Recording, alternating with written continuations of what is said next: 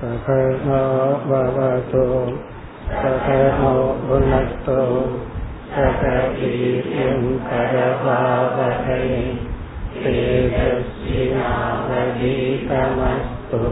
अविद्वेषावकैः ॐ शान्ति शान्ति शान्तिः एलावद् श्लोकम् पत्या विच्चायता पत्न्याः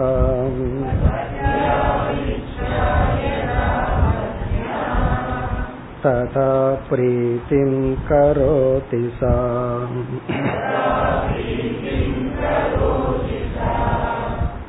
चुदनुष्ठानयोगाद्यैः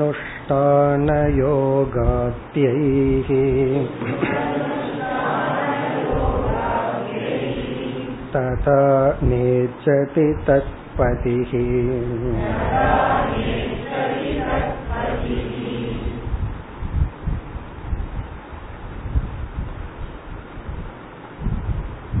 ஆத்மா ஆனந்த சொரூபக இதுதான் இந்த அத்தியாயத்தினுடைய மைய கருத்து தலைப்பே ஆத்மானந்தக ஆத்மா ஆனந்த ஸ்வரூபம்.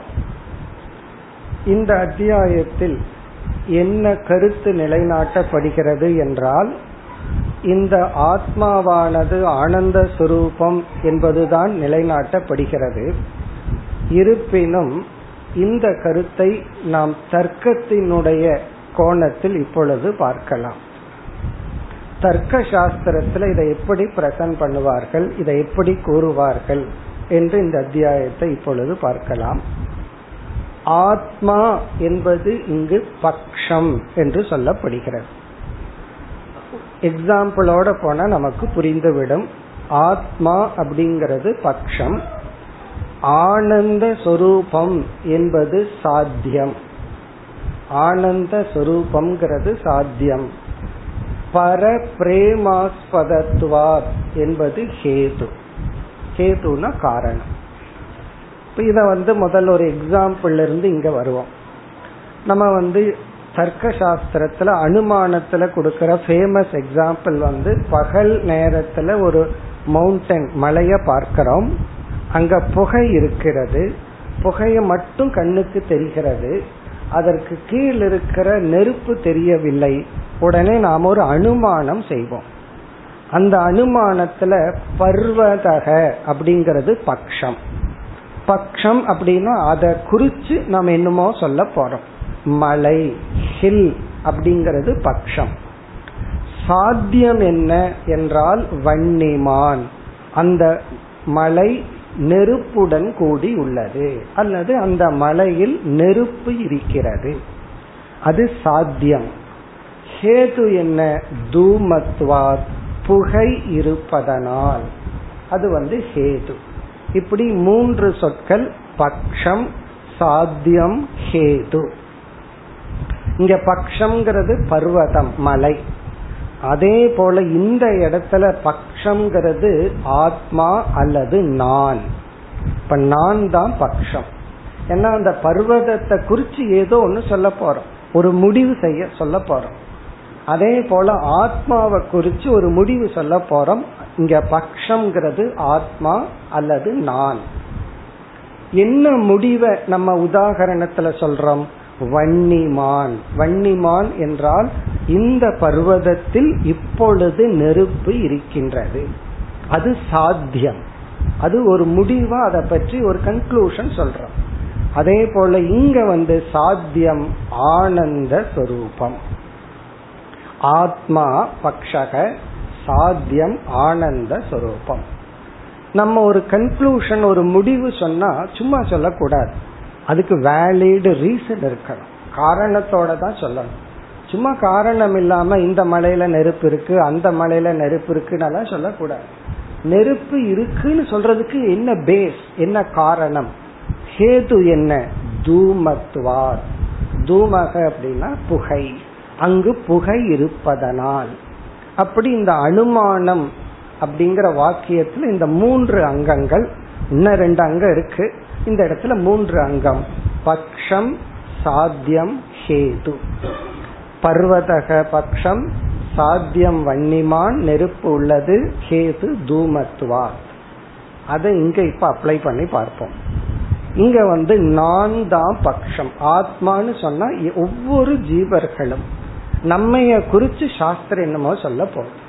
அப்ப இங்க யாரு யார பத்தி பேசுறோம்? நம்மை பற்றி சாஸ்திரம் என்னமோ பேசுகிறது.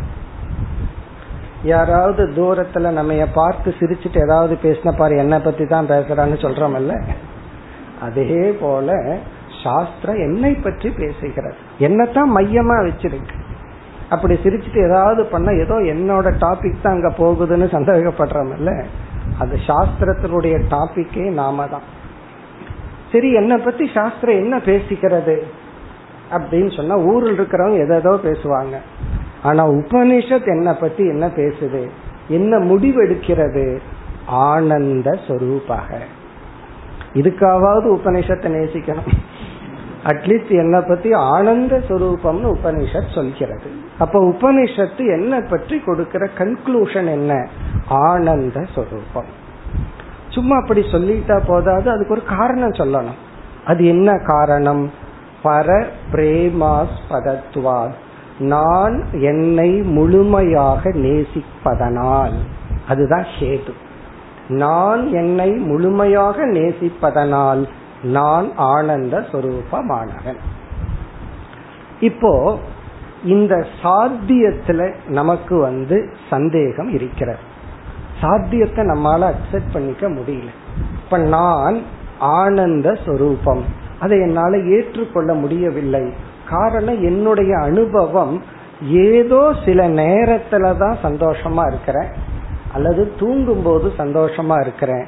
பல நேரத்துல நான் துக்கப்படுறேன். அப்ப எப்படி நான் ஆனந்த சுரூபமா இருக்க முடியும்? இப்ப இதே சாஸ்திரம் நம்ம பார்த்து நீ நித்தியம் ஆனவன் நீ அழியாதவன் சொல்லுது இதை கேட்ட உடனே இதை என்னால ஏற்றுக்கொள்ள முடியவில்லை. என்ன நான் அழியக்கூடியவன்? எனக்கு தெரியுது என்னுடைய மரண காலம் இவ்வளவு நாள் தான் வாழ முடிகிறது. சில பேர் டாக்டர் டேட் பிக்ஸ் பண்ணிடுவார். இவ்வளவு நாள் வேணா இருக்கலாம். அப்படி யாரோ எனக்கு டேட் பிக்ஸ் பண்ணிட்டு இருக்கும் போது நான் எப்படி நிச்சயமானவன்? அப்ப இந்த சந்தேகம் நமக்கு வருகிறது. அப்ப இங்க முதல்ல எப்படி நித்தியமானவன் பூரண அறிவு சுரூபமானவன் எல்லாம் சாஸ்திரம் என்ன பார்த்து சொன்னா என்னால ஏற்றுக்கொள்ள முடியவில்லையோ அதற்கு காரணம் என்னுடைய அனுபவமே கான்ட்ரடிக்ஷனா இருக்கு. அதே போல ஆனந்த சுரூபம்ங்கிற சாத்தியத்தை நம்மால் ஏற்றுக்கொள்ள முடியவில்லை. பை ஃபேக்ட் அதனால தான் அது சாத்தியம். அதை நீங்க ஏற்றிட்டா அது சாத்தியம் கிடையாது அது சித்தம். அதாவது வந்து இரவு நேரத்துல மலையில ஹில்ஸ்ல அப்படியே ஜுவாலையா தீ எரிஞ்சிட்டு இருக்கிறத பாக்குறீங்கன்னு வச்சுக்கோமே. அந்த இடத்துல வன்னி தீ வந்து சாத்தியம் கிடையாது. ஏன்னா நீங்க பார்த்துட்டு இருக்கீங்க. பகல் வேலையில தீ கண்ணுக்கு தெரியாத பொழுதுதான் ஒரு காரணத்தை வச்சு அனுமானம் எல்லாம் பண்ணணும். அது நேரடியா பார்த்துட்டு இருந்துச்சுன்னா அதுக்கு வந்து அனுமான வாக்கியமே தேவையில்லை. அப்ப சாத்தியம் விளங்கி விட்டால் அது சாத்தியம் அல்ல. அது விளங்காத வரை சாத்தியம். ஒரு இடம் அடையப்படாத வரை சாத்தியம். அடைஞ்சதுக்கு அப்புறம் அது சாத்தியம் கிடையாது. இப்போ உங்களுடைய வீடு சாத்தியம். ஏன்னா அது நீங்க வீட்டில இருந்து இப்ப வெளியே இருக்கிறீங்க. வீட்டுல போய் அமர்ந்த உடனே நான் வீட்டுக்கு போகணும் வீட்டுக்கு போகணும்னு சொன்னீர்கள் ஆனால் ப்ராப்ளம் பெருசாயிரும். காரணம் என்ன? உங்களை வீட்டுல கொண்டு போய் விட மாட்டார்கள். பக்கத்துல தான் இருக்கு மென்டல் ஹாஸ்பிட்டல்ல போய் விட்டுருவாங்க காரணம் என்ன? வீட்டிலேயே இருந்துட்டு நான் வீட்டுக்கு போகணும் வீட்டுக்கு போகணும்னா அது அப்ப சாத்தியம் சொன்னாவே அதுல ஏதோ நமக்கு விளங்கவில்லை அப்படின்னு அர்த்தம். அதை விளக்குறதுக்கு தான் ஹேது. ஹேது வந்து சொல்லப்படுது. இப்ப ஆத்மா ஆனந்த சொரூபம். சாஸ்திரம் சொல்லுது எனக்கு சாஸ்திரத்துல நம்பிக்கை இருக்கு நான் ஒத்துக்கிறேன் ஆனா எனக்கு விளங்கவில்லை. அப்ப இங்க என்ன ப்ராப்ளம் நமக்கு வருது? சாத்தியம் நமக்கு விளங்கல. அடுத்தது வந்து அதை விளக்குறதுக்கு உபனிஷத் இங்கு வந்து யாக்ஞவல்யர் ஒரு ஹேது சொல்ற அந்த ஹேது என்ன? என்ன காரணத்தினால நீ ஆனந்த சொரூபம்? அத சொல்லும் பொழுது என்ன சொல்றார்? பர பிரேமாஸ்பதத்வார் பிரேம என்றால் அன்பு பரம் என்றால் அப்சல்யூட். நிபந்தனையற்ற முழுமையான அன்பு. அதாவது நிபந்தனையற்று முழுமையாக உன்னை நீ நேசிப்பதனால் நீ ஆனந்த சொரூபம். இப்போ இதுலயும் நமக்கு டவுட் வந்தாச்சு. என்ன நான் நேசிக்கவில்லையே? நான் இனி ஒருவரை எனக்கு மேல நேசிக்கிறேன். என் உயிரை கொடுத்தாவது இனி ஒருத்தர் மீது நான் அன்பு செலுத்துகிறேன். இனி ஒருத்தருக்கு போக வேண்டாம். இந்த தேசத்துக்காக நான் உயிரை கொடுக்க தயாரா இருக்கேன். சில பேர் என் ஜாதிக்காக நான் உயிரை கொடுக்க தயாரா இருக்கேங்கிற அளவு சொல்கிறார்கள். அப்போ நான் என்னை முழுமையாக நேசிக்கின்றேங்கிற ஹேத்து இருக்கே. அதையும் நம்மளால அக்செப்ட் பண்ண முடியல. ஏன்னா அனுபவத்துக்கு ஆப்போசிட்டா இருக்கு. ஏன்னா நான் வேறொருவரை நேசிக்கிறேன். என் லைஃபே இனி ஒருவருக்காக இருக்கு. அதுல இந்த அத்தியாயத்துல அதிகமா வித்யாரண்யர் எடுத்துக்கொண்டது பெற்றோருக்கும் குழந்தைக்குள்ள ரிலேஷன்ஷிப் எடுத்துக்கிறார். பல பெற்றோர்கள் அனுபவ ரீதியா தனக்காகவே வாழ்வதில்லை குழந்தைகளுக்காக உயிரையும் கொடுக்க தயாரா இருக்கிறார். அப்ப அவங்க அனுபவம் என்ன? எனக்கு மேல என் குழந்தைகளை நான் நேசிக்கிறேன். அப்புறம் எப்படி என்ன நான் முழுமையாக நேசிக்க முடியும்? அப்ப இந்த அனுமானத்துல ரெண்டு இடத்துலயும் நமக்கு சந்தேகம். சாத்தியத்துல சந்தேகம் நேச்சுரல் ஹேதுவிலேயே சந்தேகம். இந்த காரணத்தினாலதான் இது நிலைநாட்டப்படுகிறது. புகை என்ற காரணத்தினால் நெருப்பு நிலைநாட்டப்படுகிறது. அதே போல நீ உன்னை முழுமையாக நேசிக்கின்றாய் என்ற ஒரு அடிப்படை காரணத்தினாலதான் இந்த சாத்தியம் நிலைநாட்டப்படுகிறது. அப்ப இப்ப என்ன பண்ணணும்னா சாத்தியத்தை நம்ம டச் பண்ண வேண்டாம். அது ஃபைனல் கோல் அதை நிரூபிக்கும் ஹேத்துவை இப்பொழுது நிலைநாட்ட வேண்டும். இதத்தான் ஹேத்துவ சித்தி என்று சொல்வார்கள். ஹேத்துவ சித்தினா ஹேத்துவை நிலைநாட்டுதல். அப்படி நம்ம அந்த ஹேதுவை நிலைநாட்டிட்டோம்னா ஹேதுனா காரணம். இந்த காரணத்தினால நான் இந்த முடிவை சொல்கிறேன். ஒருத்தரை வந்து ஆபீஸ்ல இருந்து டிஸ்மிஸ் பண்றோம். அவர் காரணம் கேட்கிறார். எதனால என்ன டிஸ்மிஸ் பண்றீங்க? அப்ப அதுக்கு ஹேது சொல்றோம். இந்த ரீசன்னால இங்க நீ வேலை செய்ய கூடாது அது அவருக்கு நியாயமா பட்டா சரின்னு அவர் வந்து பிஎஃப் எல்லாம் வாங்கிட்டு போயிடுவார். சப்போஸ் அது நியாயமா அவருக்கு படலை. உடனே அவர் என்ன சொல்லுவார் தெரியுமோ? இதை நான் ஏற்றுக்கொள்ள மாட்டேன். அப்போ அங்க வந்து அந்த ஹேதுவை ஃபைட் பண்ணுவார். காரணத்தை ஃபைட் பண்ணுவார். அப்ப அந்த மேனேஜர் என்ன செய்யணும்? அல்லது எம்டி என்ன பண்ணுவாரு? ஹேத்துவ சித்தி செய்வார். இல்ல இட் இஸ் ப்ரூவ்டு நிரூபிக்கப்பட்டது. அப்ப அங்க என்ன டயலாக் நடக்குதுன்னா அவர் அந்த ஹேதுவை கொஸ்டின் பண்ணுவார். காரணத்தை கேள்வி கேட்பார். இவர் வந்து காரணத்தை நிலைநாட்டுவார். இந்த பனிரெண்டாவது அத்தியாயம் முழுவதும் ஹேத்துவ சித்தி. அந்த காரணத்தை வித்யாரண்யர் நிலைநாட்டுகின்றார். என்ன காரணம்? நான் என்னை முழுமையாக நேசிக்கின்றேன். இந்த ஹேத்துவ சித்தி தான் இந்த அத்தியாயத்தில் செய்யப்படுகிறது. அப்ப நம்ம இப்ப எந்த இடத்துல இருக்கிறோம்னு புரிஞ்சாச்சு. இப்ப இந்த முழு அத்தியாயத்துல நான் என்னை முழுமையாக நேசிக்கின்றேன் அப்படிங்கிற ஒரு காரணத்தை நிலைநாட்டுற.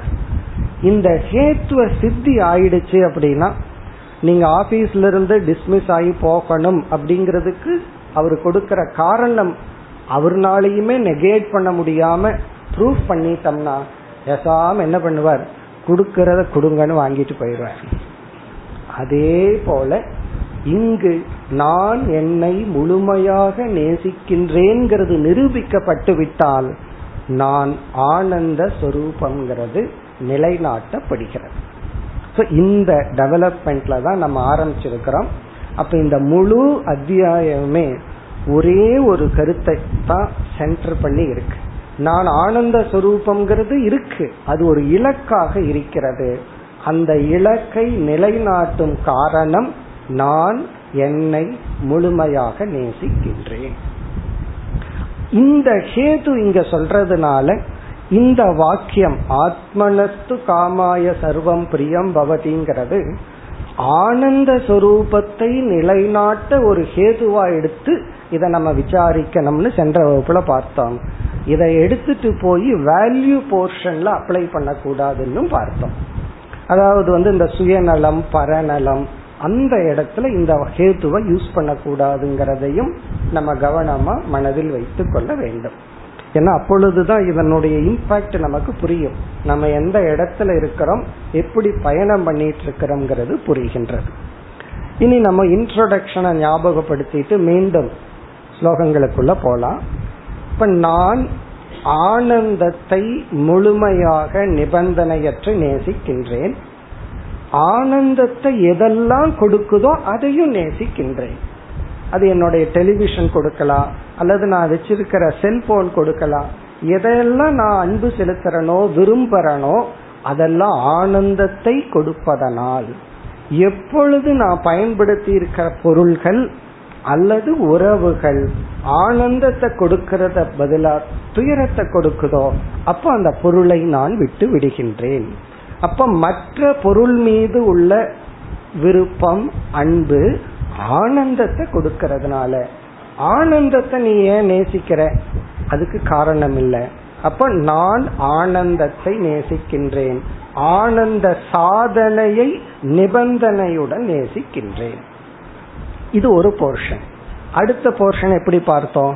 நான் என்னை முழுமையாக நேசிக்கின்றேன்.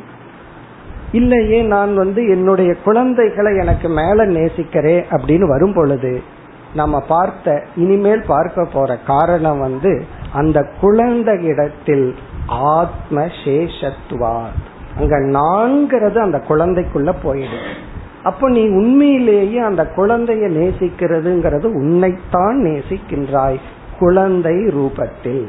இல்ல நான் வேறொருவரை நேசிக்கின்றேன். நீ உன்னைத்தான் வேறொரு ரூபத்தில் நேசிக்கின்றாய். இல்ல நான் இந்த தேசத்தை நேசிக்கிறேன்னா உன்னுடைய அபிமானம் நான்கிறது வந்து அந்த தேசத்துக்குள் சென்று விட்டது.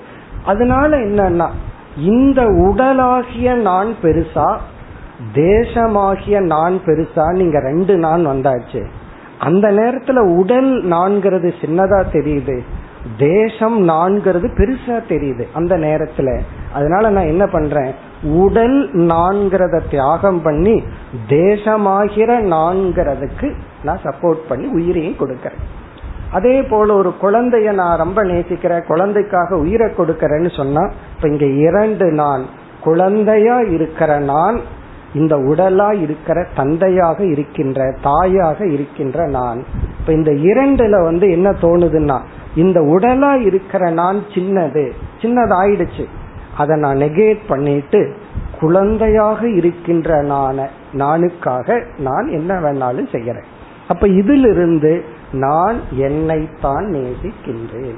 என்னுடைய அனுபவத்துல யார் யாரையோ நேசிக்கிறேங்கிறது ஆத்ம சேஷத்துவார் மற்ற இடத்துல ஆனந்த சாதனத்துவார் மற்ற பொருள்களை நேசிக்கிற ஆனந்தத்தை நிபந்தனையற்று நேசிக்கின்றேன். மற்றவர்களை நான் நேசிப்பது ஆத்மசேஷத்துவாத். அங்க நான் உள்ள போயிட்டு அதுக்குள்ள. அதனாலதான் நேசிக்கின்றேன். ஆனால் உண்மையில் யாரையும் நான் நேசிப்பதில்லை. என்னைத்தான் நிபந்தனையற்று நேசிக்கின்றேன். இப்ப நான் என்னை நிபந்தனையற்று நேசிக்கின்றேன். நான் ஆனந்தத்தை நிபந்தனையற்று நேசிக்கின்றேன். ஆகவே நம்ம பார்த்த ஈக்குவேஷன் என்ன? நான் ஆனந்த சொரூபம். அல்லது ஆத்மா பக்ஷக ஆனந்த சுரூபம் சாத்தியம். பரபிரேமாஸ்பதத்வாத் ஹேது. அதை நிலைநாட்டிட்டோம். ஹேத்துவ சித்தி பண்ணிட்டோம் அப்படின்னா ஹேதுவை உறுதிப்படுத்தி விட்டால் இலக்கு உறுதியாகி விடுகிறது. அனுமான வாக்கியத்துல வந்து என்னைக்குமே பூர்வ பட்சி சில சமயம் தான் சாத்தியத்தை கொஸ்டின் பண்ணுவான். சாத்தியத்தை அவன் கொஸ்டின் பண்ண வேண்டிய அவசியமே இல்லை. ஹேதுவை தான் கொஸ்டின் பண்ணுவான். அவன் ஹேத்து அசித்தி செய்ய முயற்சி பண்ணுவான். நாம ஹேத்து சித்தி பண்ண முயற்சி செய்வோம். ஒருத்தன் தவறான வாக்கிய சாத்தியத்தை சொன்னான்னு வச்சுக்குவோமே. இப்போ ஒருவன் வந்து ஒரு துவைத்தி சொல்றான் இந்த உலகம் சத்தியம். அதுக்கு அவன் ஒரு ஹேத்து கொடுக்கறான். அந்த ஹேத்துவை நம்ம அட்டாக் பண்ணுவோம். அட்டாக் பண்ணி ஹேத்து அசித்தி பண்ணுவோம். அவனுடைய ஹேத்துவை நெகேட் பண்ணிடுவோம் சாத்தியம் நெகேட் ஆயிரும். அதே போல இங்க ஃபைட் வந்து ஹேத்துவில தான் இருக்கு சாத்தியத்துல ஃபைட் பண்ண வேண்டிய அவசியம் கிடையாது. ஏன்னா ரெண்டு பேர்த்துக்குமே சாத்தியம் இப்ப விளங்காததா இருக்கு. கேதுவ கேதுனா காரணத்தை நிலைநாட்டினா தான் சாத்தியம் நிலைநாட்டப்படுகிறது. அப்ப இந்த டுவெல்த் சாப்டர் நம்ம எப்படி புரிஞ்சுக்கிறோம்? ஹேத்து சித்தி.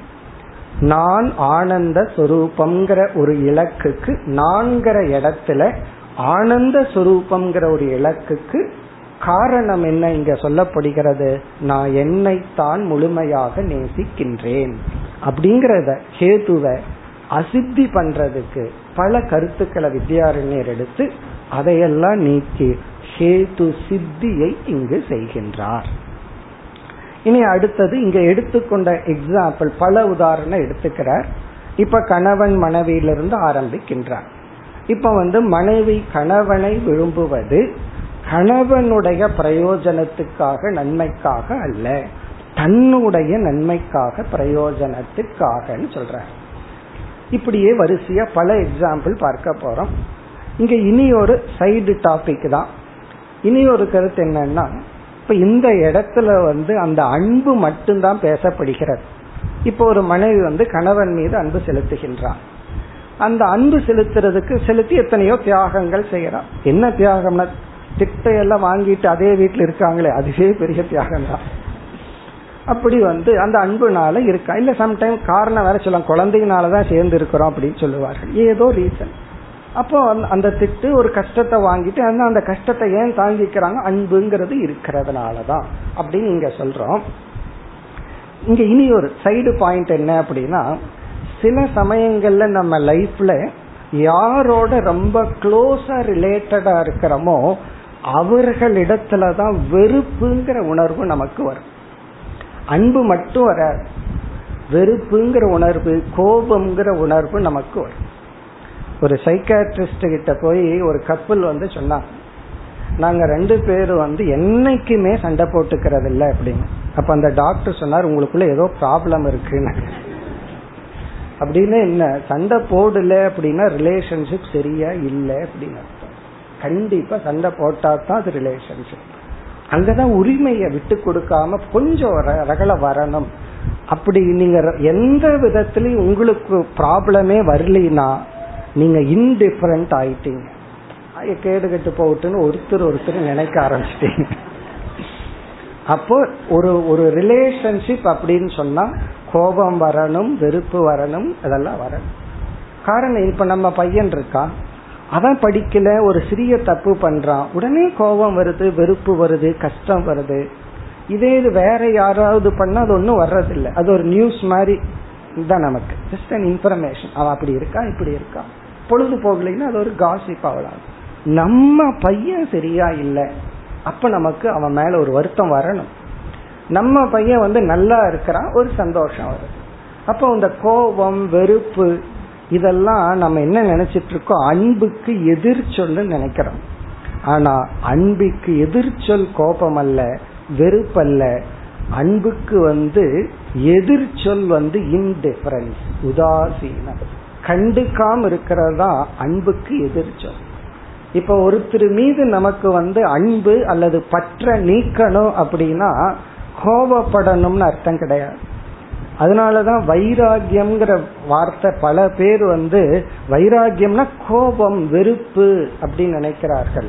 வைராகியம்னா இன்டிஃபரன்ஸ் அதை கண்டு கொள்ளாம இருக்கிறதா வைராகியம் அதை எதுக்கு நம்ம வெறுக்கணும்? நீங்கள் வெறுக்கிறீர்கள் என்றால் அதுக்கு ஒரு ரியாலிட்டி கொடுத்துட்டீங்கன்னு அர்த்தம். ரியாலிட்டி கொடுக்கறதுனால தான் வெறுக்க முடியும். அப்போ ஒரு கணவனையோ மனைவியோ ஒருவர் ஒருவர் வெறுக்கிறார்கள் அப்படின்னு சொன்னா அந்த உரிமை அந்த பாண்ட் அப்போ இருக்குன்னு அர்த்தம். அதனால வந்து அந்த வெறுப்பை வந்து நம்ம நான் உண்மையிலேயே வெறுத்துட்டேன் அப்படிங்கிற அர்த்தம் கிடையாது. அது அன்பினுடைய மறுபக்கம். அதனால இந்த இடத்துல நீங்க வெறுப்பையும் கூட சேர்த்திக்கலாம். நான் முழு இதுல இனி ஒரு கருத்து. கணவனையோ குழந்தைகளையோ உறவினர்களையோ அல்லது அண்ணன் தம்பிகளையோ வெறுக்கிறது அப்படிங்கிறது நம்ம என்ன சொன்னோம்? நீங்கள் அவர்களை விரும்பினால் நீங்க உண்மையிலேயே உங்களைத்தானே விரும்புறேன்னு சொல்றோம். இதே லாஜிக் அங்கேயும் பொருந்தும். நீங்கள் அவர்களை வெறுக்கும் பொழுது நீங்கள் உங்களை வெறுக்கின்றீர்கள். நம்ம குழந்தைய நம்ம வெறுக்கும் பொழுது உண்மையிலேயே நம்ம குழந்தைய நம்ம வெறுக்கல நம்மை நாம் வெறுக்கின்றோம். அதனாலதான் அங்க பெயின்ஃபுல் ஃபீலிங் நமக்கு ஏன் அந்த இடத்துல ஒரு வெறுப்பு வரும்போது பெயின் வருது. அங்க நான் என்னத்தான் வெறுக்கிறேன்? காரணம் என்ன? அந்த குழந்தை இடத்துல என்ன பாத்துறேன்? இப்ப நானே அந்த குழந்தை ரூபமா இருக்கேன். அந்த குழந்தை செய்யற ஒண்ணு உங்களுக்கு பிடிக்கிறது இல்ல குழந்தைய வெறுக்கிறீர்கள். உங்களை நீங்கள் வெறுக்கிறீர்கள். இப்ப நானே ஒண்ணு தப்பா ஒண்ணு பேசிட்டேன். தப்புன்னு புரிஞ்சிட்டேன். உடனே என்ன நான் வெறுக்கிறேன்? நான் இப்படிப்பட்டவனா? நான் இப்படி பேசியிருக்க கூடாது. அப்ப நான் ஒரு தப்பா பேசி தவறான நடத்தையோட இருந்து என்ன நான் வெறுக்கிறதும் குழந்தை என்னுடைய குழந்தை தப்பா பேசி அதை நான் வெறுக்கிறதும் இங்க தத்துவப்படி ஒன்றுதான். காரணம் என்ன? அதற்குள்ள நான் போயிட்டேன். இப்ப நான் ஊடுருவி விட்டேன். போன வகுப்புல இனி ஒரு எக்ஸாம்பிள் பார்த்தோம். கம்ப்யூட்டர் எக்ஸாம்பிள் ஃபோல்டர்னு என்னோட ஃபோல்டருக்குள்ள வந்தாச்சு. யாரெல்லாம் அகங்கிற ஃபோல்டருக்குள்ள வருதோ அதற்குள்ளதான் எல்லா விதமான எமோஷன் என்னைக்கு நான்கிறத நான் எடுத்துட்டனோ அதற்கு பிறகு அது வெறும் திருஷ்யம் பார்க்கப்படும் பொருள். ஒரு வீடு உங்களதா இருக்கிற வரைக்கும் ஆபீஸுக்கு போகும்போது வீட்டை பார்த்துட்டு போவீங்க வந்த உடனே வீட்டை பார்ப்பீங்க. இன்னமும் யாராவது திருடிட்டு போற மாதிரி. அதை விற்றதுக்கு அப்புறம் அதனுடைய பார்வையே வேற. விக்கிறதுக்கு முன்னாடி நம்ம வீட்டை பார்க்கிற பார்வையே வேற. காரணம் என்ன? அந்த வீட்டுக்குள்ள நான் இல்லை. இந்த வீட்டுக்குள்ள பேய் போன மாதிரி நம்மக்குள்ள ஒரு பேய் எல்லா இடத்துலயும் இந்த அகங்கிறது போயிருது. ஆகவே உண்மை என்னன்னா நானேதான் மற்றவர்களுக்குள் சென்று அதனாலதான் அந்த உரிமை. அவர் இப்படி செஞ்சா எனக்கு பிடிக்கல. அவர் இப்படி பண்றத நான் வெறுக்கிறேன். காரணம் என்ன? அதற்குள் நான் சென்று விட்ட காரணத்தினால். இந்த ஆங்கிள் தான் நம்ம இந்த மந்திரத்தை பார்க்கணும். பிறகு இந்த சுயநலம் பரநலம் அது வேற டாபிக் அந்த சுயநலமா இருக்கிறது மற்றவங்களுக்கு விட்டு கொடுக்கறது. இப்ப கணவன் மனைவிக்குள்ள ஒருவர் ஒருவர் சுயநலமா இல்லாம ஒருத்தருக்கு விட்டு கொடுக்கறது. ரெண்டு பேர் சேர்ந்து கெஸ்ட் வரும்போது அவங்க ரெண்டு பேரும் மட்டும் சாப்பிட்டு கெஸ்ட்டுக்கு மோசமானதை கொடுக்க கூடாது ஒருவர் வந்து என்னிடத்துல கம்ப்ளைண்ட் பண்ணார். நான் வீட்டுக்கு வெளியே போன உடனே என் மனைவி நல்லா டீ போட்டு கொடுக்கறா எனக்கு மோசமா பண்ணி கொடுக்கறான்னு சொல்லி. ஹண்ட்ரட் பர்சன்ட் இந்த கிளாஸ் அவர் கேட்க மாட்டாருங்கிற நம்பிக்கையில சொல்றேன் அப்ப என்னன்னா ஒருவருக்கு ஒருவர் செல்பிஷ் நான் அந்த அம்மா கிட்ட கேட்டேன் ஏன் இப்படி பண்றீங்கன்னு? அதுக்கு ஒரு காரணம் சொல்றாங்க. என்ன இவ்வளவு இல் ட்ரீட் பண்றதுனால நான் இந்த மாதிரி பண்றேன். வேணும்னே மோசமா டீ போட்டு கொடுத்துட்டு நான் நல்லா டீ சாப்பிட்டுக்கிறேன்.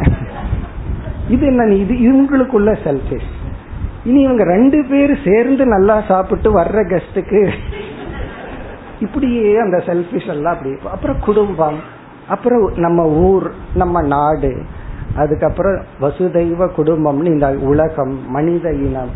இது பரநலம்ங்கிறது இது வேற டாபிக் ஸோ அதுவும் இதையும் நம்ம கனெக்ட் பண்ணியே பார்க்க கூடாது ஸோ அது வந்து சாஸ்திரத்தில் சொல்ற ஒரு வேல்யூ அது தியாக சுகம். மற்றவங்களுக்காக விட்டு கொடுக்கறது. இந்த நான்கிறது எக்ஸ்பேன்ஷன் ஆகிறது. இப்ப வந்து ஒரு அண்ணன் தம்பி அல்லது ஒரு சகோதர சகோதரிகள் யாரோ இருக்கா ஒரு ஏழு எட்டு வயசுல அவங்களுக்கு வந்து ஒரு ஸ்வீட்டை கொடுத்தா சண்டை வந்துடும் எனக்கு தான் வேணும் எனக்கு தான் வேணும்னு ஒருவர் ஒருவர் வாங்கி சாப்பிட்டுக்குவாங்க. அவர்களே பெற்றோர்களாகி அவங்களுக்கு ஆறு ஏழு வயசுல குழந்தை இருந்து அவங்க கையில ஸ்வீட் கொடுத்து அவங்க என்ன செய்வார்கள்? அந்த குழந்தைக்கு கொடுத்து சாப்பிட்றத பார்த்துட்டு இவர்கள் சாப்பிடுவாங்க அந்த குழந்தைகிட்ட இவங்க பிடிங்கெல்லாம் சாப்பிட மாட்டாங்க. காரணம் என்ன? அந்த செல்ஃப் எக்ஸ்டென்ஷன் ஆயிருக்கு.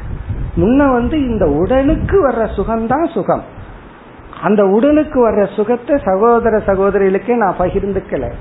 பிறகு என்ன ஆகுதுன்னா அந்த தாய்மை தந்தைங்கிற ஒரு ஸ்டேட்டஸ் வந்த உடனே மைண்ட் வந்து எக்ஸ்பேன்ஷன் ஆகுது. இதெல்லாம் இந்த சாப்டர்ல சொல்ல போறாரு. உபனிஷத்தே சொல்லுது. எக்ஸ்பேன்ஷன் ஆகுது. அப்ப என்ன ஆகுதுன்னா அந்த குழந்தை சாப்பிட்றத பார்க்கும் பொழுது நாம சாப்பிட்றத விட நூறு மடங்கு சந்தோஷம் அதிகமா நமக்கு கிடைக்குது. அப்ப இப்படி சொல்லும் போது நீ உன்னைத்தான் நேசிக்கிறன்னு சொல்றது பொய்ன்னு நமக்கு தோணும். அதனாலதான் இங்க நம்ம காரணம் சொல்றோம். இப்பொழுது நீ இந்த உடலாக அம்மாவாக இல்லை. அந்த குழந்தை சாப்பிட்றத பார்த்து நீ சந்தோஷப்படும் பொழுது நீ இப்பொழுது குழந்தை ஆகி விட்டாய். அந்த அகம்ங்கிறது அதுக்குள்ள போயாச்சு. இதுதான் செல்ஃபனுடைய எக்ஸ்டென்ஷன் கிரகஸ்த ஆசிரமமே சாஸ்திரத்துல வந்து இந்த எக்ஸ்டென்ஷனுக்காகத்தான் பிறகு அப்படியே போகணும். அடுத்த குழந்தைகள் ஊரு நாடுன்னு போய் கடைசியில சர்வாத்ம பாவம் வரணும். எல்லா ஜீவராசிகளுக்குள்ளிருந்து நான் தான் அனுபவிக்கின்றேன். அப்படியே வேல்யூ அது வேல்யூ போர்ஷன் இப்ப இந்த இடத்துல இந்த வாக்கியத்தை அல்லது இந்த அத்தியாயம் முழுவதும் நம்ம வந்து என்ன நோக்கில படிக்கிறோம் அப்படின்னா ஆத்மாங்கிறத குறிச்ச ஆனந்த சொரூபம்ங்கிற கன்க்ளூஷன் முடிவுக்கு நான் என்னைத்தான் நேசிக்கின்றேங்கிற காரணத்தை நிலைநாட்டுகின்றோம். அப்படி நிலைநாட்ட வேண்டிய காரணம் என்னன்னா என் அனுபவத்துல அப்படி இல்லை. அதை வித்யாரண்யர் ரொம்ப அழகா நிலைநாட்ட போறார். எப்படி நம்ம ஒரு எக்ஸாம்பிள் சொன்னோம். குழந்தை சாப்பிட்றத பார்த்து அம்மா சந்தோஷப்படும் போது நான் செல்பிஷ் இல்லையேன்னு சொல்லக்கூடாது. காரணம் என்ன? அந்த தாய் குழந்தை ரூபமாக அப்பொழுது இருக்கின்றார் அந்த அகங்கிறது அந்த குழந்தைக்குள்ள போயிடுச்சு. அது எப்படி நிரூபிக்கப்படுதுன்னா அந்த குழந்தை கையில வேறொரு குழந்தையோ குரங்கோ வாங்கி பிடிச்சி சாப்பிடட்டும். கோபம் வந்துடும் என் குழந்தைக்கு இல்லாம நீ கொடுக்கறையா? நீ எடுத்துக்கிறையான்னு சொல்லி. அப்ப எங்க நான்கிறது ஊடுருவுகிறதோ அந்த இடத்துல இப்ப எனக்குன்னு ஒரு லாஜிக் வச்சுக்கிறோம். நமக்குன்னு ஒரு சட்டம் இனி ஒருத்தருக்கு ஒரு சட்டம். அதே போல நம்ம குழந்தைக்குன்னா ஒரு சட்டம். இங்க அன்புன்னு வரும்போது எந்த எத்திக்ஸ் லாஜிக் எல்லாம் நிக்கிறது இல்லை அதுக்கு அவ்வளவு ஒரு சக்தி பவர் இருக்கு. இப்ப அந்த ஆங்கிள் தான் இந்த மந்திரங்களை நம்ம பார்க்கணும். இப்ப வந்து சென்ற வகுப்புல பார்த்தோம். இங்க எக்ஸாம்பிள் வந்து யாக்னியவல்கேர் மைத்ரேய கிட்ட சொல்லும் போது பதியிலிருந்து ஆரம்பிக்கிறார். காரணம் என்ன? இவர் இப்பொழுது மைத்ரேயிக்கு குருவா இருந்தாலும் இதற்கு முன்னாடி பதிங்கிற ரோல்ல இருந்ததுனால இவர் வந்து அப்படி ஆரம்பிக்கின்றார். இனிமேல் கொஞ்சம் கொஞ்சம் சின்ன சின்ன லாஜிக் எல்லாம் சொல்ல போறார். இதெல்லாம் ரொம்ப சிம்பிள் லாஜிக் தான். எதற்குனா நான் என்னத்தான் நேசிக்கின்றேன். மற்றவங்களை நேசிக்கிற மாதிரி தெரிகிறது வந்து அது ஒரு பிரமை. அல்லது நான் எதை புரிஞ்சுக்கல நான் அவர்களுக்குள்ள ஊடுருவிட்டேங்கிறத புரிந்து கொள்ளவில்லை. இதை புரிஞ்சுட்டோம்னா ஆக்சுவலி இதுக்கப்புறம் இந்த அத்தியாயமே படிக்க வேண்டிய அவசியம் கிடையாது தான் இந்த அத்தியாயம் இதோட ஓவர் இது புரிந்து கொண்டால் ஆனாலும் இந்த அத்தியாயத்தை எத்தனை முறை படிச்சாலும் நமக்கு அது புரிஞ்சுக்கிறது கஷ்டமா இருக்கும்.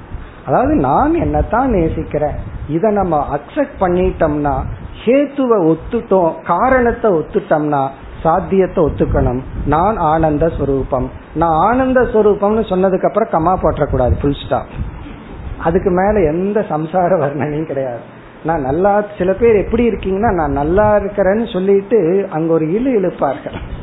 அல்லது ஒரு கமா போட்டுருவாங்க அப்படின்னு என்ன? அவங்க சொன்னது அவங்களே கான்ட்ரடிக்ஷன் ஆயிரும். நல்லா இல்லைங்கிற மாதிரி சென்டென்ஸ் வந்துடும் இப்போ ஆனந்த சுரூபம்னா ஃபுல் ஸ்டாப் அதை புரிஞ்சுட்டோம்னா அதுதான் மோட்சம். இப்ப இனி வர்ற பகுதியெல்லாம் ரொம்ப சிம்பிளா தான் இருக்க போகுது. இருந்தாலும் பிராக்டிக்கலா நம்ம மைண்ட கொஞ்சம் திங்க் பண்ண வச்சு இது ஒரு விதமான இன்டலக்சுவல் எக்ஸசைஸ் தான்.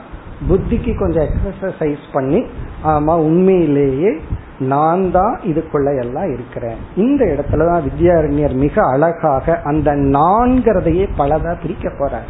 மூணா பிரிச்சு நமக்கெல்லாம் விளக்கம் சொல்லி கடைசியில இந்த ஹேதுவை நிலைநாட்ட போகின்றார். இனி ஸ்லோகத்திற்குள் சென்றால் பத்தியௌ இச்சா யதா பத்னி ஆகா. மனைவிக்கு கணவன் மீது உள்ள விருப்பம் ஆசை என்ப விருப்பம் எப்பொழுது வருகிறதோ சா பிரீத்தின் கரோதி. அப்பொழுது அவள் நேசிக்கின்றாள் கணவனை.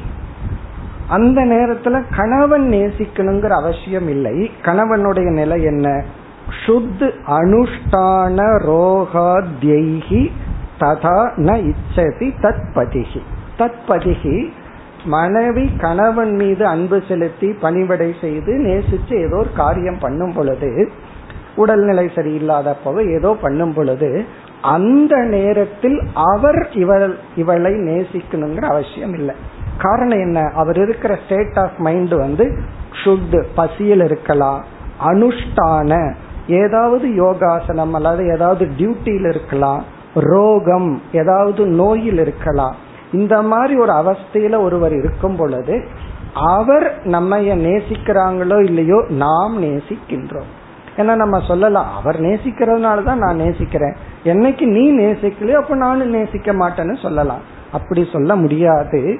ஏன்னா இந்த மாதிரி ஒரு அவஸ்தையில் குழந்தைகளோ கணவனோ நோய்வாய்ப்பட்டு இருக்கும் பொழுது அவர்களால் உங்களை நேசிக்க முடியாது. பைஃபேக்ட் அந்த நேரத்தில் அவங்க திட்டிட்டு தான் இருப்பார்கள். நம்ம கஷ்டப்பட்டு தூக்கம் விழிச்சு கஷ்டப்பட்டு வெந்நீர் கொடுத்து ஏதாவது பண்ணிட்டு இருக்கும்போது ஹாஸ்பிட்டல்ல எஸ்பெஷலி இருக்கும்போது அவங்க மைண்ட் ரொம்ப டிஸ்டர்படா இருக்கும். அது யாரோ கணவனோ மனைவியோ. அப்ப என்ன பண்ணுவாங்க? எரிஞ்செரிஞ்சு விழுவாங்க. டாக்டர் மேல எரிஞ்சு விழுந்தா அவர் என்ன ஊசி போட்டுருவார் இருக்கு பயம். அவர் மயக்க மருந்து கொடுத்துருவார். வேற யாரும் மீறி எரிஞ்சு விட முடியாது. அப்ப யார் இருக்கான்னா யார் சர்வீஸ் பண்ணிட்டு இருக்காங்களோ அவங்க மீது தான் நம்ம எரிஞ்சு எரிஞ்சு விழுவோம். அப்ப நமக்கு என்ன ஆகும்னா நேச்சுரலி வருத்தமா இருக்கும். இருந்தாலும் அப்படியே விட்டுட்டு போயிடுறோமா? என்னமோ பண்ணிட்டு போயிடுறோமா? இல்லையே. இருந்து சர்வீஸ் பண்றோம். அப்ப இது எதை குறிக்குதுன்னா நீ என்ன நேசிக்கிறையோ என்ன வெறுக்கிறையோ அது வேற விஷயம் நான் உன்னை நேசிக்கின்றேன் எதற்காக எனக்கு உன் மீது அன்பு இருக்கு அதுக்குள்ள என்ன காரணம் நான் உனக்குள் வந்து விட்டேன் இதுதான் இங்க லாஜிக் இனி அடுத்த ஸ்லோகத்துல அது அப்படியே மனைவிக்கு டிரான்ஸ்பர் பண்றார் அடுத்து எட்டாவது ஸ்லோகம் न पत्युरर्थे सा प्रीतिः।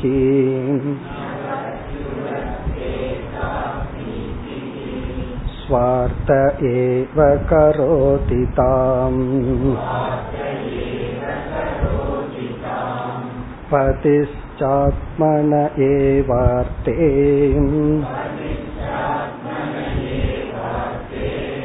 न जायार्थे कदाचन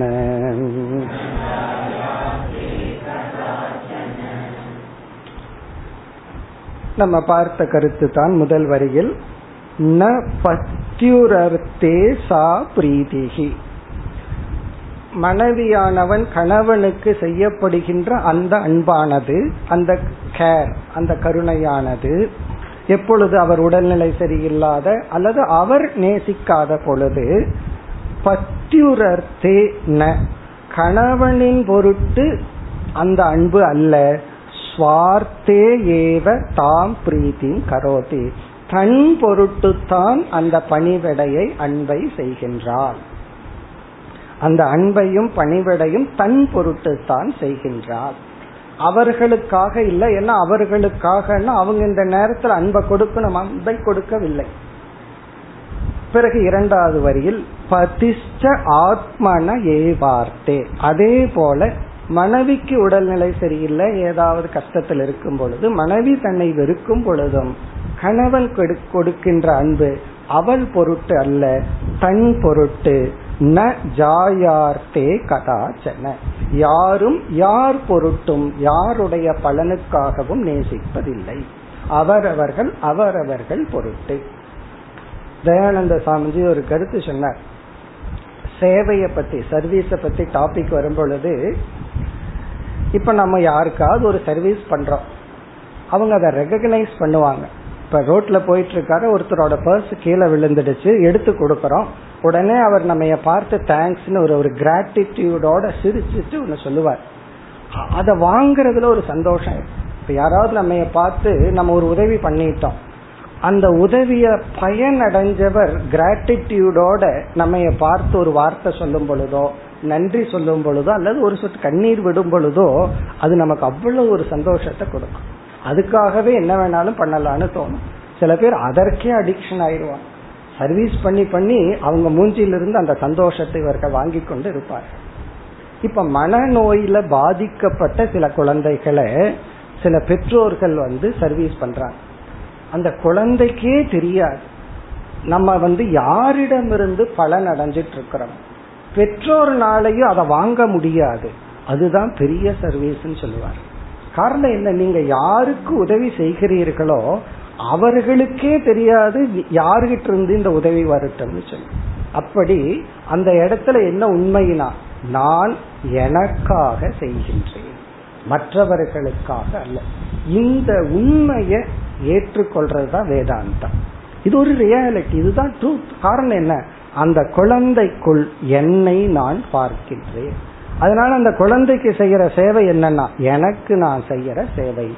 அதனாலதான் சித்த சுத்தி அந்த குழந்தைக்கு வராது செய்யறவர்களுக்கு வராது. அந்த சித்த சுத்தி எனக்கு வருது. காரணம் என்னன்னா எனக்கு செஞ்சிருக்கிறேன்.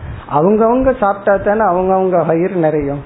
இனி ஒருத்தர் சாப்பிடுற பார்த்துட்டு இருந்தா நமக்கு வயிறு என்ன ஆகும்னா எரியுமே தவிர நிறைய அப்படி எனக்கு புண்ணியம் வரணும்னு சொன்னா நான் எனக்கு செஞ்சா தானே வரும். எனக்கு நான் என் வயிற்றுக்குள்ள சாப்பாடு போட்டா என் வயிறு நிறையுதுன்னா இனி ஒருத்தருக்கு ஒரு சேவை செஞ்சா எனக்கு ஏன் புண்ணியம் வருது? காரணம் நான் எனக்கே செய்து கொள்கின்றேன். என்னுடைய அகங்கிறத சுயநலமா இந்த உடலோட பஞ்ச கோஷத்தோட நிறுத்திக்காம ஒரு எக்ஸ்டென்ஷன் கொடுத்திருக்கிறேன். எனக்கு அப்பாற்பட்ட ஒரு ஜீவன் தாய் தந்தைங்கிறது ஒரு இன்ஸ்ட்ருமெண்ட் தான். இன்னும் கொஞ்சம் வேதாந்தம் படிச்சு இதுலயே அதை பார்க்க போறோம். தாய் தந்தைங்கிறது ஒரு இன்ஸ்ட்ருமெண்ட் தான். சொல்லலாம் நான் வந்து ஒரு இன்ஸ்ட்ருமெண்ட் நீ நீயா வாழ்ந்துக்கன்னு சொல்லலாம். அதை விட்டுட்டு தான் அதற்குள்ள போறதுங்கிறது செல்ஃப்னுடைய எக்ஸ்டென்ஷன் அப்ப சித்த சுத்தி கிடைக்கின்றது. அப்படி இந்த இந்த இரண்டு ஸ்லோகத்தில் மற்றவர்கள் நேசிக்கிறார்களோ இல்லையோ நாம் நேசிப்பதற்கு காரணம் நான் அதற்குள் போனதனால். இது எங்க டெக்னிக்கலா ஆத்ம சேஷத்துவார் என்னோடு சம்பந்தம் இருப்பதனால் அல்லது அகம் நான்கிறது அவர்களுடன் சம்பந்தப்பட்டதனால். இனி அடுத்த ஸ்லோகம்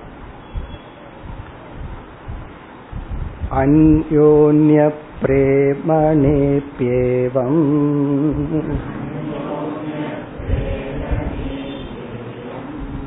स्वेच्छयैव प्रवर्तनम्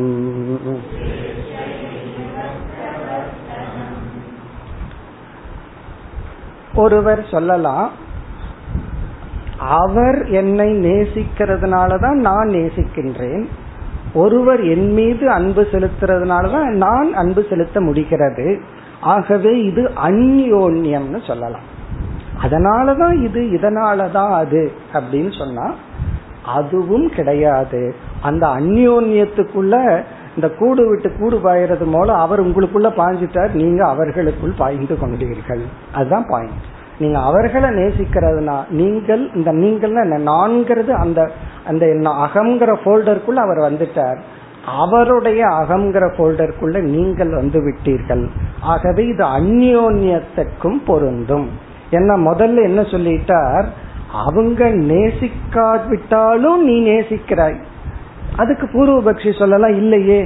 அப்ப நான் ஒருவரை ஒருவர் பரஸ்பர அன்புக்கு என்ன காரணம்னா அதற்கும் இதே காரணம்தான். ஆத்ம சம்பந்தத்துவாத் ஆத்ம சேஷத்துவாத் அதுதான் இந்த ஸ்லோகம். அந்யோன்ய பிரேமணே பிரேமணே அபி. அந்யோன்ய பிரேமன ஒருவரை ஒருவர் சமகாலத்தில் நேசித்துக் கொள்வது அதே டைம். ஸ்வ இச்சையா ஏவ பிரவர்த்தனம். அவரவர்களினுடைய பலனுக்காகத்தான் நடைபெறுகிறது. முதல்ல வந்து இவர் நேசிக்கிற காலத்துல அவர் நேசிக்கல அவர் நேசிக்கிற காலத்துல இவர் நேசிக்கல. இப்பொழுது ரெண்டு பேரும் சம காலத்துல நேசிக்கிறார்கள். அதற்கும் காரணம் என்னன்னா ஒருவரை ஒருவர் நேசிப்பதற்கும் ஸ்வ இச்சா தான் இனி ஒருவருக்குள் சென்ற செல்வதுதான் காரணம். இனி அடுத்த ஸ்லோகத்துல அப்பாவுக்கும் மகனுக்கும் உள்ள எக்ஸாம்பிள் ஒன்னு சொல்கின்றார். பத்தாவது ஸ்லோகம். श्मश्रुकण्टकवेदेन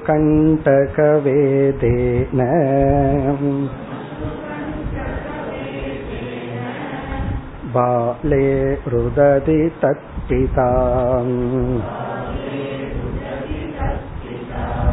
चुम्पत्येव न सा प्रीतिः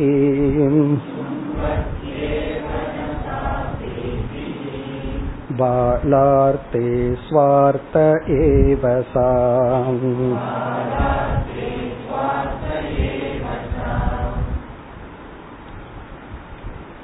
இதெல்லாமே சின்ன சின்ன லாஜிக் ஒரு பெரிய லாஜிக் இல்லை இதெல்லாம் எதற்குனா நம்ம புரிய வைக்கிறதுக்காக ஏன்னா எல்லாத்துக்குமே நான் தியாகம் பண்றேன் நான் உனக்காக பண்ண நான் உனக்காகவே வாழ்ந்த இப்படி சொல்லி சொல்லி எண்ணி எண்ணி இந்த ஒரு சாப்டர்ல எல்லாம் அந்த வாசனையை நீக்கிற முடியாது. அல்லது கொஞ்சம் கிளாஸ்ல எல்லாம் அந்த தாட்டை ரிமூவ் பண்ணிட முடியாது. நான் வாழ்ந்ததே உனக்காக வாழ்றதே உனக்காக அப்படின்னு எல்லாம் சொல்லி சொல்லி அப்படி ஒரு தாட் அவ்வளவு தூரம் நம்ம மைண்டில் இருக்கு. அவ்வளவு ஒரு இரும்பு மாதிரி உள்ளது ஒரு ஊசி மாதிரி இந்த சாப்டர் வந்து என்ன பண்ணிரும்? ஒன்றும் பெருசா பண்ண முடியாது. அதுக்காகத்தான் சின்ன சின்ன லாஜிக் சொல்ற அதாவது ஒரு இரண்டு வயசு அது ஒன்றரை வயசு குழந்தைய அப்பா எடுத்து கொஞ்சற. அப்படி கொஞ்சும் பொழுது தன்னுடைய தாடியில் இருக்கிற முடியெல்லாம் அந்த குழந்தை மென்மையான முகத்துல பட்டு அந்த குழந்தை அழுகுது. இவர் விட மாட்டேங்கிறார் அது அழுதாலும் அந்த குழந்தைய விடாம கொஞ்சறார் உண்மையிலேயே குழந்தைக்காக இவர் குழந்தைய கொஞ்சினா பேசாம விட்டுட்டு வர வேண்டியது தானே? அழுகுதுன்னு சொன்னா பேசாம இருக்க வேண்டியது தானே? இவருக்காக கொஞ்சதுனால அந்த குழந்தை அழுகுதோ இல்லையோ அதெல்லாம் கண்டுக்கிறது இல்ல அந்த லாஜிக்க சொல்ற இது உண்மைதான? பல பேரு இந்த குழந்தை மேல இவர் அன்பை காட்டுறதுக்கு டார்ச்சர் பண்ணி விட்டுருவார்கள். நாளைக்கு அந்த குழந்தை அப்பாவை பார்த்தா ஓடும். காரணம் என்ன? பாவம். இவர் போய் பிடிச்சிட்டு வந்து அதை இவர் அதை வந்து எவ்வளவு டார்ச்சர் பண்ண முடியுமோ டார்ச்சர் பண்ணி அனுப்புவார். இதெல்லாம் எதை குறிக்குதுன்னா இதெல்லாம் உன்னுடைய சுயநலத்தை குறிக்கின்றது. அதனாலதான் ஒரு தந்தை அல்லது தாய் அந்த சுயநலமின்மை வரைக்கும் தான் அந்த தாய்மை அல்லது ஃபாதர்லிஹுட்ங்கிற ஸ்டேட்டஸ் என்னைக்கு வந்து சுயநலம் வந்ததோ நீயா நானா உன்னால என் பேர் கெட்டு போகும் போது தே லூஸ் தட் ஸ்டேட்டஸ் அந்த அந்த ஸ்டேட்டஸ் அவர்கள் இழந்து விடுகிறார்கள். தனக்குள் இருக்கிறத எடுத்துட்டு இப்ப உன்னால என் பேர் கெட்டு போயிடும் அதனால உனக்கு நீ நல்லது பண்றியோ கெட்டது பண்றியோ எனக்கு என்ன வேணுமோ அதுதான் நீ பண்ணணும்னா. இது வந்து பிசினஸ் மாதிரி ரெண்டு ஈகோ கிளாஷ் இரண்டு ஈகோக்குள்ள வர்ற கிளாஷ் உண்மையிலேயே தாய் தந்தைங்கிற ஸ்டேட்டஸ் இருக்கிற வரைக்கும் கிளாஷ் வராது. அந்த ஸ்டேட்டஸ் நம்ம சுயநலத்துல எடுத்துட்டோம் அப்படின்னா தான் ப்ராப்ளம் வரும். இந்த இடத்துல சம் இன்சென்சிட்டிவ் தந்தை என்ன பண்றாராம்? ஸ்மஸ்ரு கண்டக வேதேன ஸ்மஸ்ரு அப்படின்னா மீச தாடி. கண்டகம் அப்படின்னு சொன்னா ரொம்ப அது ஸ்ட்ராங்கா இருக்கு. அவர் ஷேவ் பண்ணி நாலு நாள் அஞ்சு நாள் ஆகுதுன்னு அர்த்தம். அது முள்ளு மாதிரி இருக்கு. கண்டகம்னா முள்ளு மாதிரி இருக்கு. பாலே ருததி. அந்த குழந்தை அழுது கொண்டு இருக்கும் பொழுதும் இவர் எடுத்து முகத்துல வச்சுட்டு அதை கொஞ்சம் பொழுது அழு அழுது கொண்டு இருக்கும் பொழுதும் பாலே ருததி சதி தத் பிதா அந்த குழந்தையினுடைய தந்தை சும்பத்யேவ. அந்த குழந்தையோட கொஞ்சுகிறார். அந்த குழந்தைக்கு முத்தம் கொடுக்கின்றார். இதெல்லாம் போட்டு அந்த குழந்தைய டார்ச்சர் பண்றார். ஆகவே சா பிரீத்திகி ந பாலார்த்தே. குழந்தையினுடைய சந்தோஷத்துக்காக இவர் அந்த குழந்தையை கொஞ்சவில்லை. சுவார்த்தே ஏவசா. தன்னுடைய சுகத்திற்காக. தன்னுடைய நன்மைக்காக அடுத்த ஸ்லோகம் निरिच्छमपि रत्नादि वित्तं यत्नेन पालयन् प्रीतिं करोति स स्वार्थे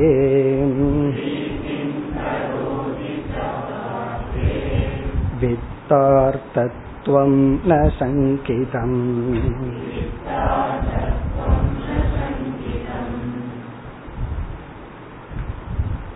இவைகள் எல்லாமே உபனிஷத்தில் யாக்ஞவல்யரால் சொல்லப்பட்ட கருத்துக்கள் தான் அவர் வந்து கணவன் மனைவி குழந்தைகள் ஆரம்பிச்சு ஒரு பெரிய லிஸ்டே சொல்றார் அந்த லிஸ்டை ஏற்கனவே வித்யாரண்யர் ஒரே ஸ்லோகத்துல கொடுத்தார் அதை சிலவற்றை எடுத்துக்கொண்டு அப்படியே விளக்கி கொண்டு வருகின்றார் ஒவ்வொரு ஸ்லோகங்களிலும்.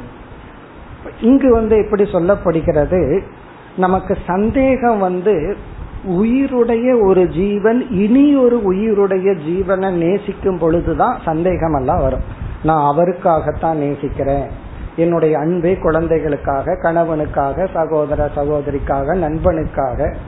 கடைசியில வந்து எல்லாத்த விட நட்புங்கிற உணர்வு ரிலேஷன்ஷிப் தான் பெருசுன்னு சொல்லி நண்பனுக்காக நம்ம பேசுறோம். இனி வந்து ஜட பொருளுக்கு வர்ற ஜடமான பணம். பல பேர் வந்து அந்த பணம் இருக்கே அதை எப்படி நேசிக்கிறார்கள்னு சொன்னா உணர்வுடைய உறவுகளை எல்லாம் தியாகம் பண்ணி ஜடமான பணத்தை சேர்த்து வைத்து கொள்கிறார்கள். அப்புறம் கடைசி என்ன சொல்றது தெரியுமா? நான் லோன்லியா ஃபீல் பண்றேன் லோன்லியா ஃபீல் பண்றேன். எல்லாத்தையும் துரத்தி விட்டது யாருன்னா? பணம் கொஞ்சம் எக்ஸ்ட்ரா கிடைக்கும் வீடு ஒன்று எக்ஸ்ட்ரா வரும்னு எல்லாத்தையும் துரத்தி விட்டுட்டு கடைசியில லோன்லியா ஃபீல் பண்றேன்னு சொல்லிட்டு இருப்போம். அந்த பணத்துக்காக இவர் பணத்தை நேசிக்கவில்லை. இவர் என்ன நினைச்சிட்டார்? அந்த பணம் எனக்கு இருந்தா நான் சந்தோஷமா இருப்பேன். அந்த பொருள் தான் என்ன பாதுகாக்கும் அப்படின்னு நினைச்சிட்டார். ஒரு பெரிய உண்மை மனிதனுக்கு தெரியவில்லை. பொருள் உன்னை பாதுகாக்காது. நீதான் பொருளை பாதுகாக்க வேண்டும். ஒரு பொருளை அடைஞ்சிட்டோம் அப்படின்னா அதை பாதுகாக்கிறதுக்கு எத்தனை செக்யூரிட்டி போடுற எத்தனை பாஸ்வேர்டு பாஸ்வேர்டுக்குள்ள ஒரு பாஸ்வேர்டு காரணம் என்ன? பேங்க்ல இருக்கிற பணம் எல்லாம் யாராரோ எடுத்துட்டு போயிட்டு இருக்காங்க.